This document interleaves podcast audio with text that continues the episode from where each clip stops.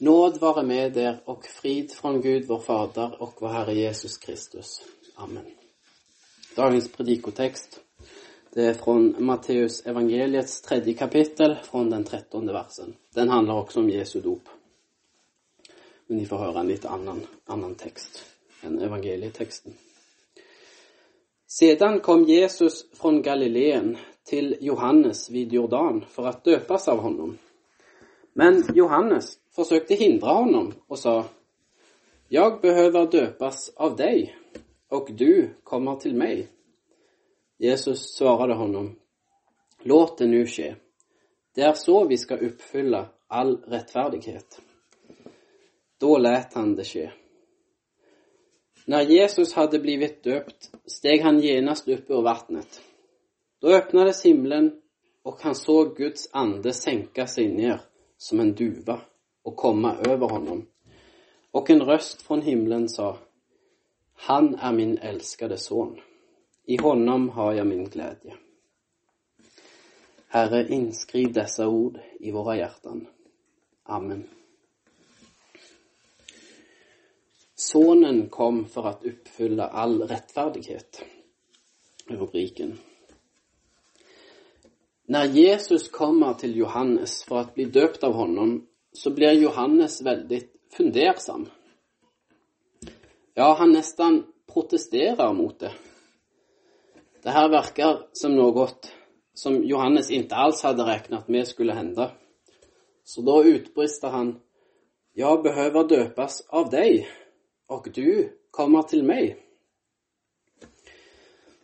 "Jag behöver döpas av dig", påstår Johannes. Jag tänkte att vi skulle stanna upp lite vid det här påståendet från Johannes. För det här tycker jag är lite konstigt. Varför skulle Johannes behöva döpas av just Jesus? Är inte ett dop oavsett vem som döper? Jo, det är det. Ett dop blir inte mer giltigt eller kraftfullt bara för att det är en viss person som döper. Ingenstans i Bibeln hittar vi någonting som antyder det. Dopets kraft och giltighet, det kommer från Guds ord som förenas med vattnet. När den som döper säger: "Jag döper dig i Faderns, Sonens och den helige Andes namn." Dopet sker i Guds namn. Dopet är Guds verk, inte vårt verk. Den som förrättar dopet är helt enkelt bara ett redskap som Gud använder för att utföra sitt verk. Så det skulle inte spela någon roll om det var Jesus eller någon annan, till exempel någon av Johannes egna lärjungar, som skulle döpa Johannes. Det skulle ha samma kraft och giltighet i vilket fall som helst. Så med andra ord fanns det ingen anledning för Johannes att föreställa sig att han skulle behöva döpas av just Jesus. Ja, det skulle säkert kunna kännas som en mäktig upplevelse för honom att bli döpt av Jesus. Kanske han skulle kunna skryta lite av det om det hade skett. Men det skulle inte egentligen göra någon skillnad. Så här får vi faktiskt konstatera att Johannes döparen själv inte riktigt hade förstått allt när det gällde dopet. Men sånt här behöver inte heller förvåna oss. För det finns ju liknande exempel i Bibeln. Till exempel när aposteln Petrus protesterade mot Jesu plan om att gå till Jerusalem för att lida och dö. För att låta sig lida och dö. "Gud bevara dig, Herre. Det där ska aldrig hända dig", sa han. Nej, Jesus. Det där låter inte alls bra. Det låter som en dålig idé. Så Petrus, han hade inte riktigt förstått allt än. Och när man inte har förstått allt än, ja, då blir det också lätt hänt att man säger saker som blir fel. Det där kan vi nog alla känna oss igen i. Åtminstone kan jag det. Så Petrus hade inte riktigt förstått Guds frälsningsplan och Johannes döparen hade inte riktigt förstått alla detaljerna kring dopet. Men här får vi också komma ihåg att de hade ju inte samma tillgång till hela Guds uppenbarelse som vi har, det vill säga i Bibeln. Både Gamla testamentet och Nya testamentet. alla skrifterna. Och efter det har vi också fått tillgång till mycket bra undervisning från pastorer och teologer som har förkunnat och skrivit, som noga går igenom läran så att vi lätt kan studera och få mer kunskap om allt det som Bibeln säger. Så vi ska inte glömma att vi har fått tillgång till en jättestor skatt. Ja, Petrus och Johannes döparen, de skulle nog bli avundsjuka på oss som har tillgång till det vi har tillgång till. Men tillbaka till samtalet med Johannes och Jesus. Hur fortsätter det? Ja, Jesus, han börjar inte att diskutera eller förklara med Johannes, förklara för Johannes, utan han säger helt enkelt bara: låt det nu ske. Det är så vi ska uppfylla all rättfärdighet. Så det var inte läge för en lång diskussion eller en lång förklaring, utan han befallde helt enkelt Johannes att döpa honom. Och Johannes, han lät det ske, trots att han inte riktigt förstod varför han skulle göra det. För det kan man ju också undra, varför skulle han göra det? Det här är Jesu dop. Jesus kom för att döpas. Inte det konstigt? Varför skulle Jesus behöva döpas? Jo visst, han var ju en människa. Han är en människa. Och till yttre såg han ut som en helt vanlig människa som oss. Men ändå så är han ju inte alls som oss. För han föddes inte med arvsynden som alla vi andra människor gör. Ja, arvsynden gör att vi redan från början har synd inom oss. En syndig natur. Det är själva roten till alla de onda tankar, ord och gärningar som kommer från dig och mig och alla andra. Den roten finns inom oss redan när vi var små foster. I Psaltaren skriver kung David: ja, med skuld är jag född och med synd blev jag till i min moders liv. Psaltaren 51. Det står alltså illa till med oss människor redan från början, innan vi ens har blivit födda, innan vi ens har gjort eller sagt något alls. Så ett foster föds inte till världen med oskuld, utan har ärvt den syndiga natur som alla människor har haft sedan Adam och Eva. Alla människor, med ett undantag. Jesus. Han blev inte född med skuld. Han blev inte till med synd i sin moders liv. Och han begick inte en enda synd. Han var helt utan synd, som det står i Hebreerbrevet 4. Men om Jesus var en människa som oss och hade två föräldrar som vi har, hur kunde han då bli till utan arvsynd? Och hur kunde han lyckas med att leva ett helt liv utan att synda? Svaret, det hittar vi i samtalet mellan Maria och ängeln innan hon blev gravid. Ängeln kom till Maria för att berätta att hon skulle föda en son, en väldigt betydelsefull en.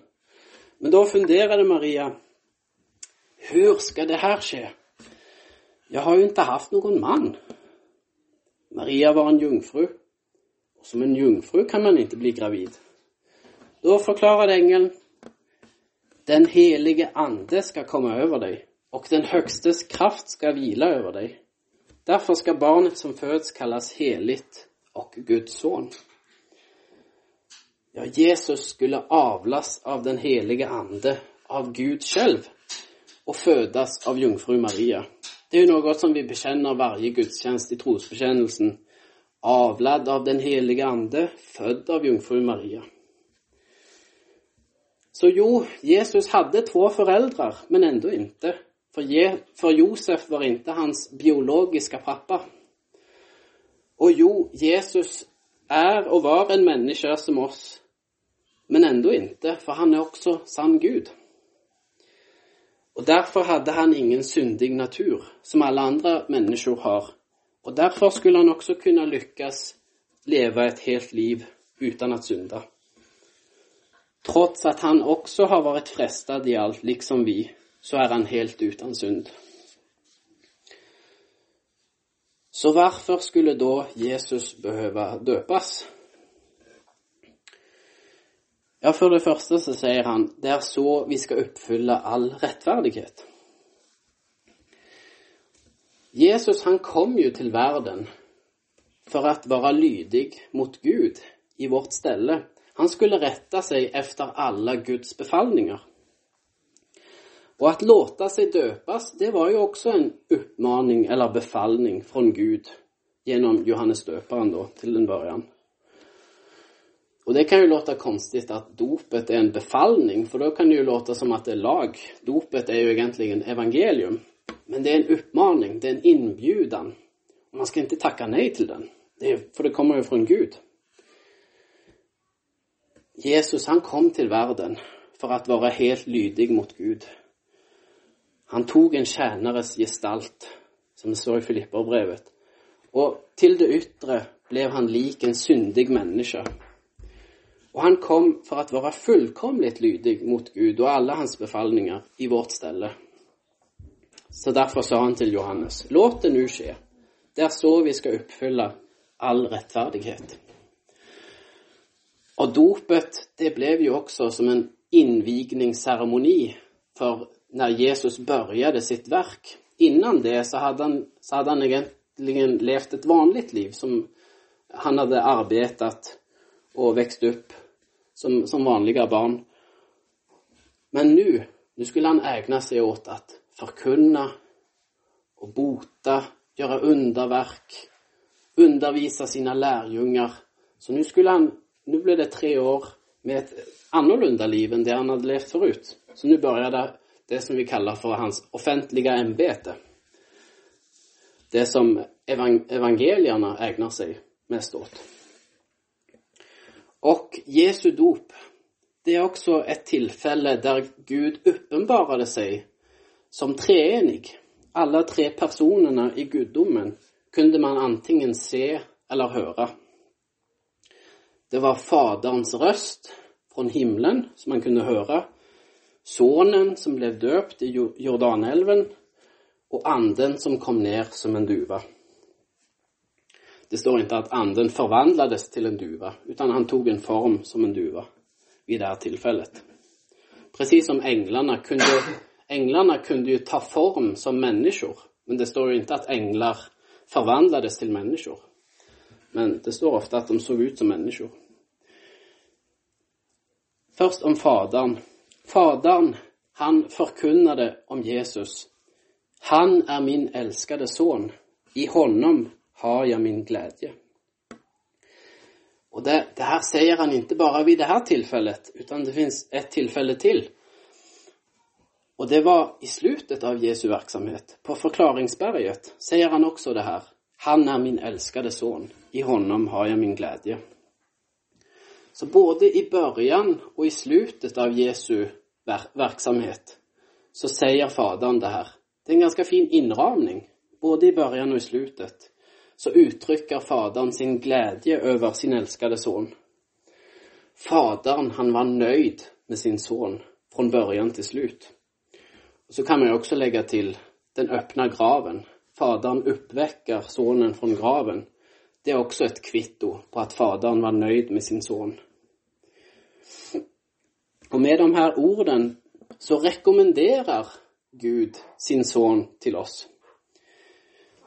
Precis som när vi vill veta om vi ska köpa en särskild produkt eller om vi vill ha tips till någon, till någonting som vi behöver köpa, så kanske vi frågar vänner. Vad ska jag köpa för någonting? Vad är det som är bra? Eller vi kanske har hittat en produkt. Är det här bra att köpa? Vi vill ha rekommendationer. Vi vill att våra vänner ska rekommendera någonting. Och på samma sätt kan det vara med oss människor när det gäller det andliga. Kanske särskilt människor som söker vad som är sant. Då kanske man undrar, vem kan jag lita på? Vem ska jag lyssna till? Vad ska jag tro på? Det finns ju så många religioner här i världen. Varför ska jag tro på just Jesus? Kan jag verkligen lita på Jesus? Hör då vad Gud själv säger. Han är min älskade son. I honom har jag min glädje. Lyssna till honom, sa han också på förklaringsberget. lyssna till honom. Så Gud, han rekommenderar Jesus. Och därför kan vi också vara säkra på att Gud vill att vi ska tro på honom. Anden kom ner som en duva. Det är ingen slump att han kom ner som en duva. Utan det finns en fin symbolik i det här. Att det var just en duva. En duva symboliserar ju fred eller frid.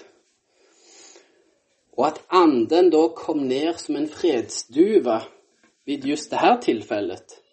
Det visar ju väldigt tydligt att Guds fred eller frid hade kommit ner till jorden.